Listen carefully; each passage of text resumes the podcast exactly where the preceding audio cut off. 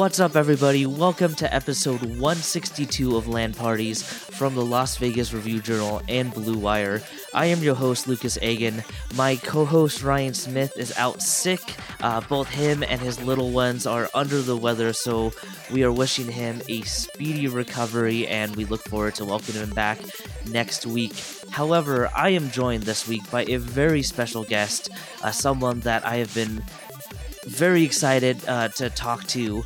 We are joined by the former mayor of Las Vegas and a member on numerous boards, including Caesars Entertainment, the Esports Entertainment Group, and more. Please join me in welcoming Jan Jones Blackhurst. How are you doing today? Just terrific. Thank you so much for inviting me, and it's just an absolute pleasure to join you.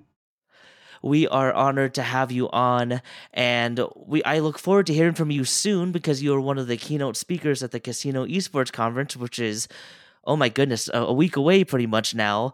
Uh, yeah. I I imagine that you must be looking forward to to that uh, convention here coming up. I am. Perfect.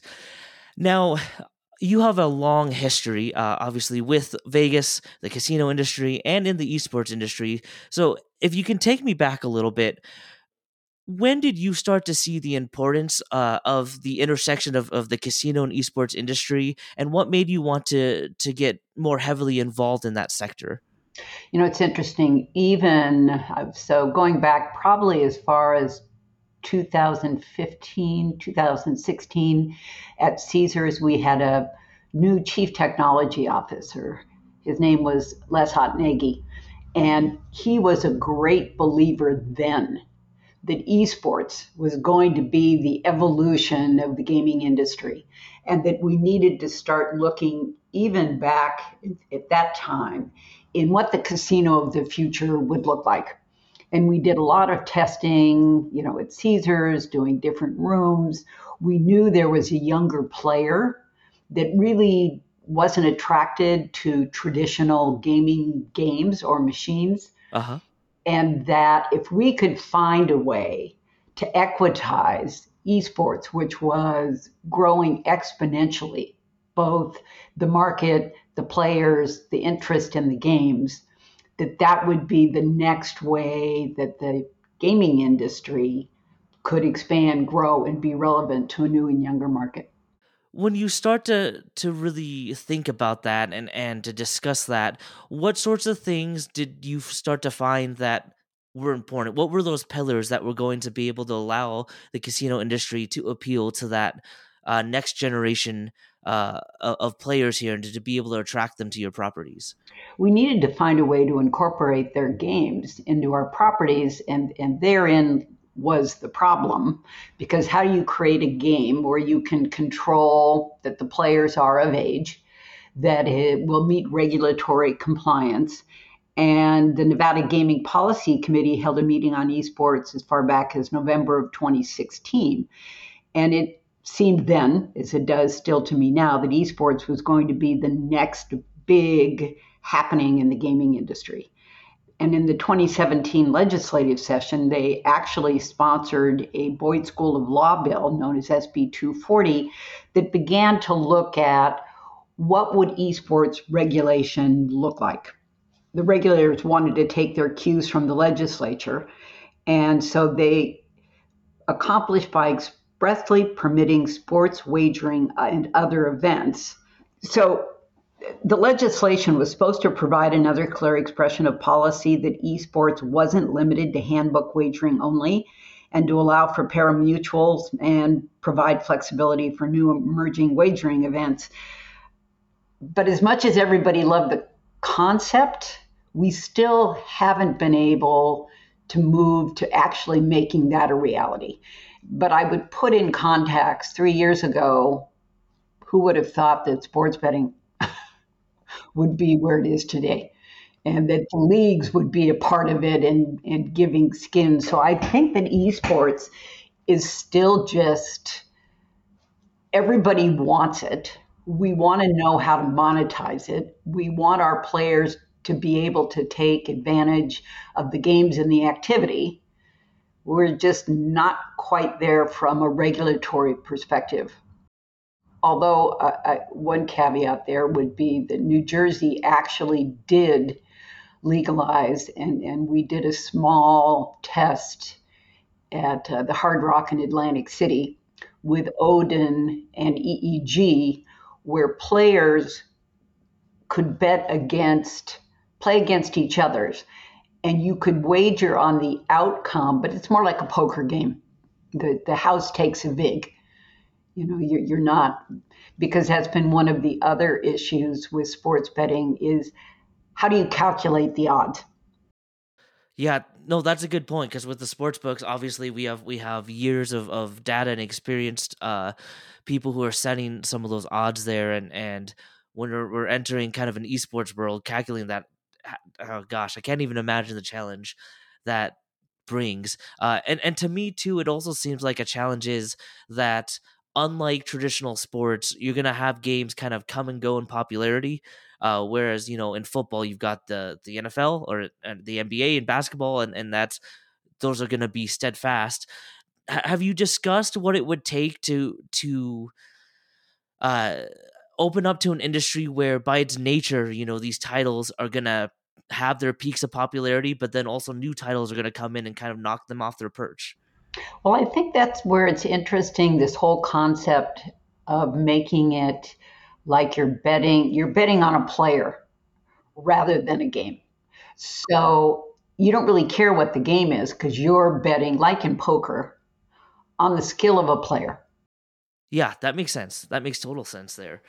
And so I think that I think there's going to be other opportunities again as it as it evolves and we learn how to regulate it and make sure that the games are being played only by adults.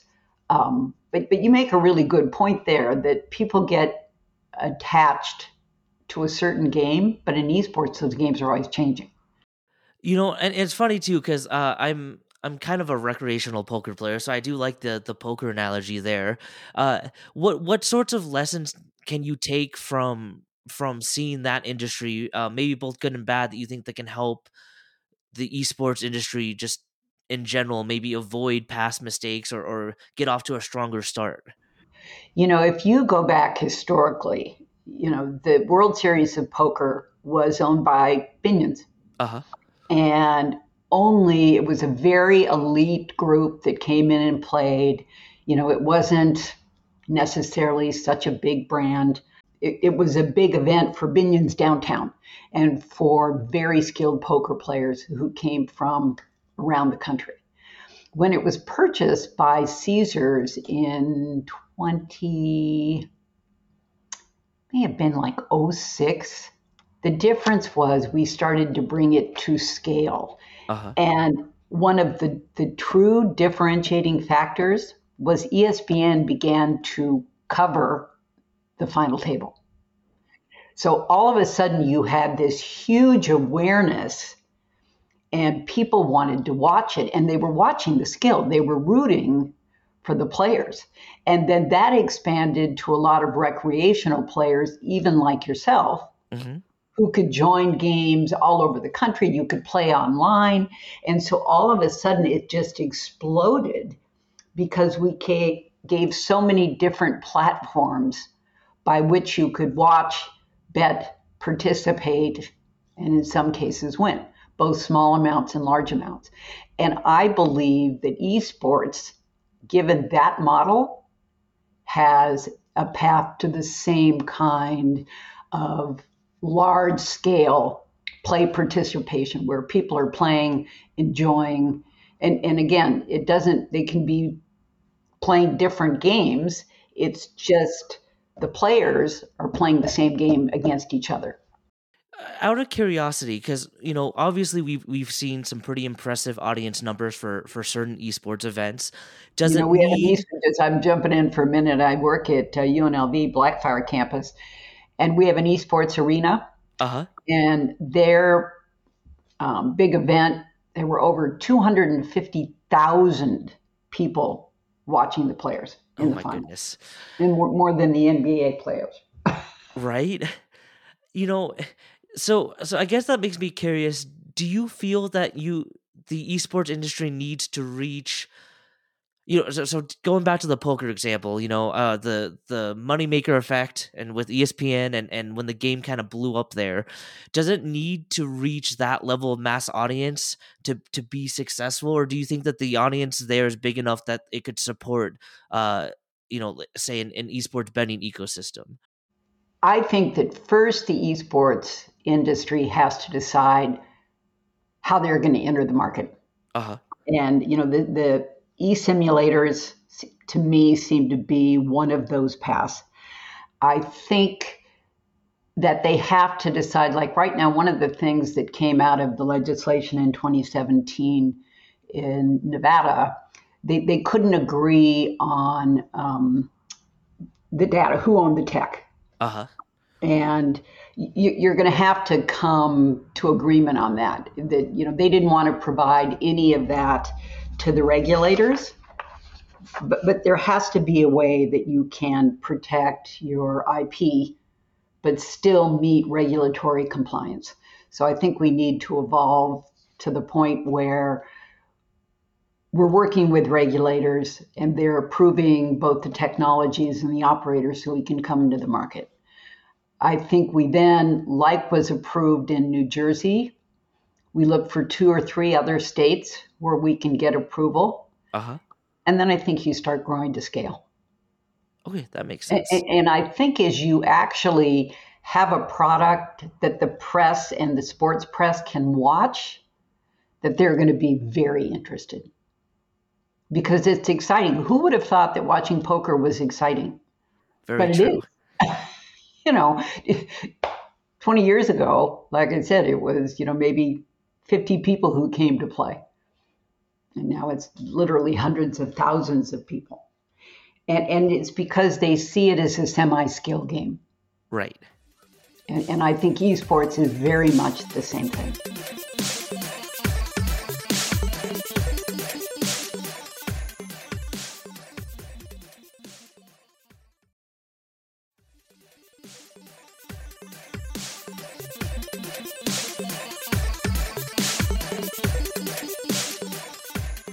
Were talking before about you know people being able to to support to bet on a player rather than a, a specific game necessarily. Uh you know again kind of going back to that poker example i think part of what you know attracted me uh, during that poker boom was the characters that espn helped craft and create and push.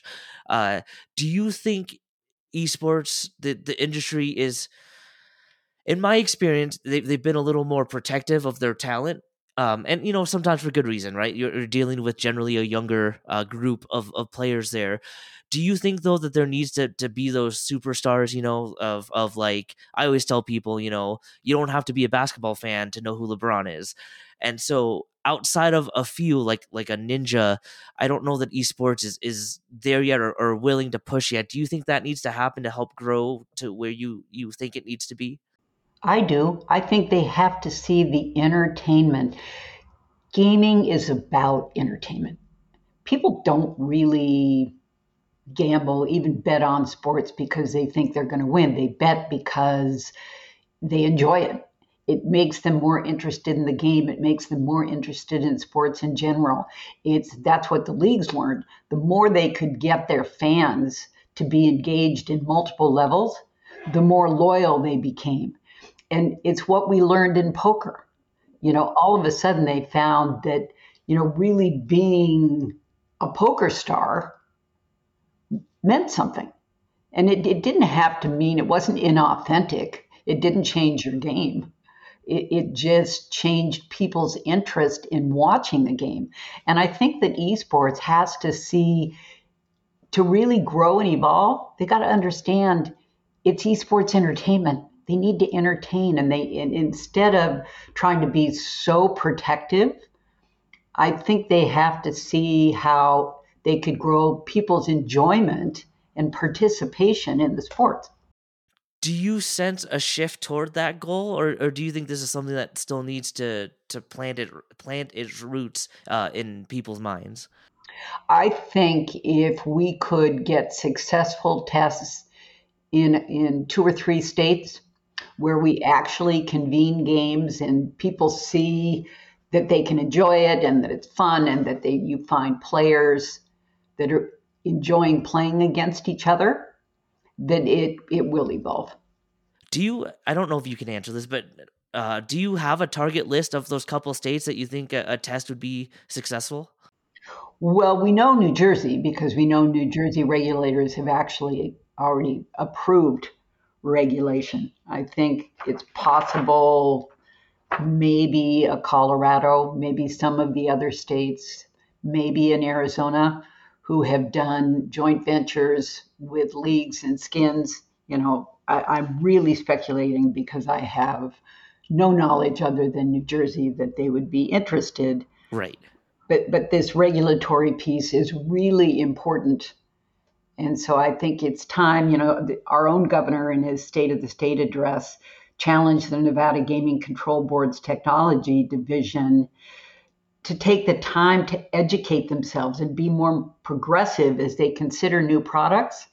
And I would say the same thing to the esports industry educate yourself uh-huh. and maybe be a little more open to how you take these games and take it to a larger audience. Perfect you know, speaking of the casino industry and esports industry, obviously there's a big conference coming up here next week uh, out here in Las Vegas, uh, the Casino Esports Conference. How how did you originally kind of get involved? Did they reach out to you uh, to possibly be one of their keynotes? Well, yes, because about a year ago, I went on the board of a company called EEG, uh, Esports Entertainment Group. They were the company that with Odin tested the e simulators in New Jersey and became fascinated both by their products and their audience. And it, it was interesting because they'd attempted to support their esports division by buying online gaming because online gaming was cash flow. But then we found that online gaming, particularly for small operators, you, the cost per customer was just almost made a small operator, it wasn't possible for them to survive. But the interesting product to me were the esports product. Uh-huh. And so that got me interested in both the EEG and his company, but esports as an entertainment product of the future that is really the most interesting. Sometimes you'll hear gaming companies say, well, we're just going to wait for the 20 year olds to become 40, then they'll like the games we have. And, and, and my belief is no, let's understand the 20 year old, what, what they like, what they play, and find a way to bring a product to market that they're going to enjoy and, and allows us to grow and evolve and for them to become customers in a meaningful way. Yeah, that makes sense. I know I'm looking forward to the conferences in general. It's actually going to be my first time attending, uh, and I'm, I'm especially interested to hear hear you speak. What do you hope the attendees get out of it? What do you hope they learn from from this co- conference next week?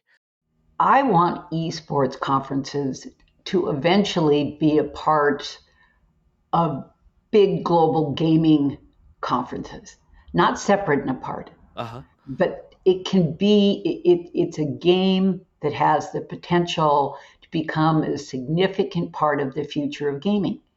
So maybe I want them to understand. I want to hear what they have to say about their products, what they're doing, how they feel about evolution. Even as you say, some of the really big players don't want to be, you know, seen as celebrities. But I want them to understand that this gamification is the future of all gaming. Gaming, that's all gaming is. it's just just game playing, and they have such a significant role to play uh-huh. that I'd like to see them learn how to learn more of how to be a part of that rather than thinking that being separate and independent is where they always need to be. You know, so since we're part of the Las Vegas Review Journal, uh, obviously Vegas already does a, a, a, great job positioning itself in a lot of areas uh, to a lot of different industries. Uh, you know, it does attract a fair amount of gaming conventions already. Do you see the city in a good spot to to be an esports hub that I know that that at least there are parties in the city that want that to happen. Do you do you sense that that they're taking the steps to making that happen? I believe they are. As I said, you know, this is a complicated puzzle, but I really believe that we're at the point that we can make this happen. But it's going to be by esports industry, gaming operators, regulators really beginning to work together to see how we make all of this fit. And like I said, three years ago, who would have thought that people would be holding every major sports betting event centralized in Las Vegas? Do you get a sense of any I don't want to see obstacles, but anything to be wary of as as we move forward, or anything that we need to be conscious of to to avoid major major pitfalls? Oh yeah, and I think there's a lot of things. The carve out of IP to game developers, probably in the long range, that's not going to fly. Um, just because there's a fairness issue and a regulatory issue we certainly have to find a way to protect so that the people playing and betting, because so much of the esports audience is underage gamers. Uh-huh. So we have to find a way to protect that. But certainly online betting has already come up with ways that we know who's, if, if you're betting online, we have 99.9%. We know who you are how old you are, where your money's coming from. So I don't think that's not a solvable problem. I think we have to find a way to incorporate it into a gaming floor so that it's this is going to be sound like a terrible analogy, but it's almost true. It's it's like in Disneyland, you go to different lands. You know, there's esport land, just like there's now. It, at one point, we were taking all of our poker tables out of our casinos because nobody played poker Today we have huge poker rooms. So I see having significant esports betting rooms. Yeah, I love it. You know, it it, it kind of makes me think a little bit too on and especially on on making sure that uh we know who's betting and making sure they're of age. It kind of reminds me of of like like those daily fantasy sites, right? They figured it out that they know who's betting, uh, yes. and, and obviously that's expanded to be huge. Exactly. The, we have figured out so many complex problems. This is not c- complex to figure out, but it really does take the traditional gaming industry and the esports industry working together. And I think the time has come. I really think, you know, when we were putting in our little mini casinos of the f- future at Caesars properties, we didn't get a lot of play. Uh-huh. But it's because the players didn't know they were there and you know you need to build critical mass so that it's you keep that excitement and the entertainment component you know obviously it sounds like caesars is, is right there uh, and and they've got the the collective mind space in the right spot uh, when you say though that the the industry has to act as a, a in kind of lockstep here to, to to to help push it forward do well, i don't think all of them I, I think that some of the smaller operators, I know that the D has had some interest downtown.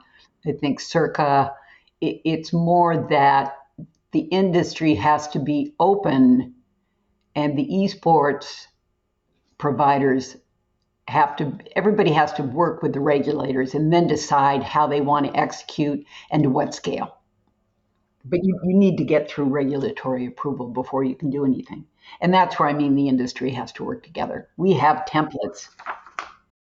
And I know it, it because of all the variables at play that that it's it's really probably impossible to really tell. But do you get a sense of a timeline? Do you do you have a ideal timeline and when you would like to to reach certain markers? Well, here's what I'm saying. I would be shocked if we weren't at a much higher level of gaming esports entertainment product in the next three years. Okay. I like that. That's good to hear. Yeah, now you just have to believe me. I got to go make that happen. yes, 100%. And I know obviously that the Casino Esports Conference just another thing, another great thing that you're involved with. Do you have any any projects or anything that you want to talk about and want to push coming up uh, beyond that that um, that that uh, you're passionate about or that you want people to know about right now? Oh, I'm just excited about the future of Las Vegas, the gaming industry. It, it's so amazing to me to watch us become the sports capital of the United States when five years ago nobody ever thought we'd even be granted a sports team. And then they said, you know, we wouldn't have fans. And now everyone wants to be at our games, at our venue.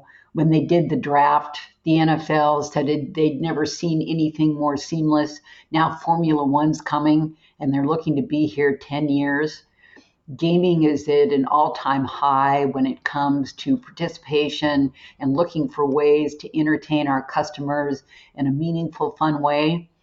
And I think esports is one of the really important last pieces of keeping that momentum going. It's time. I couldn't agree more. Jan, thank you so much. It, it, it is such an honor to talk to you. Thank you for taking time to come on the show. Like I said, I know you're an extremely busy person. Uh, we appreciate you coming on to talk and and uh, share some of your knowledge here.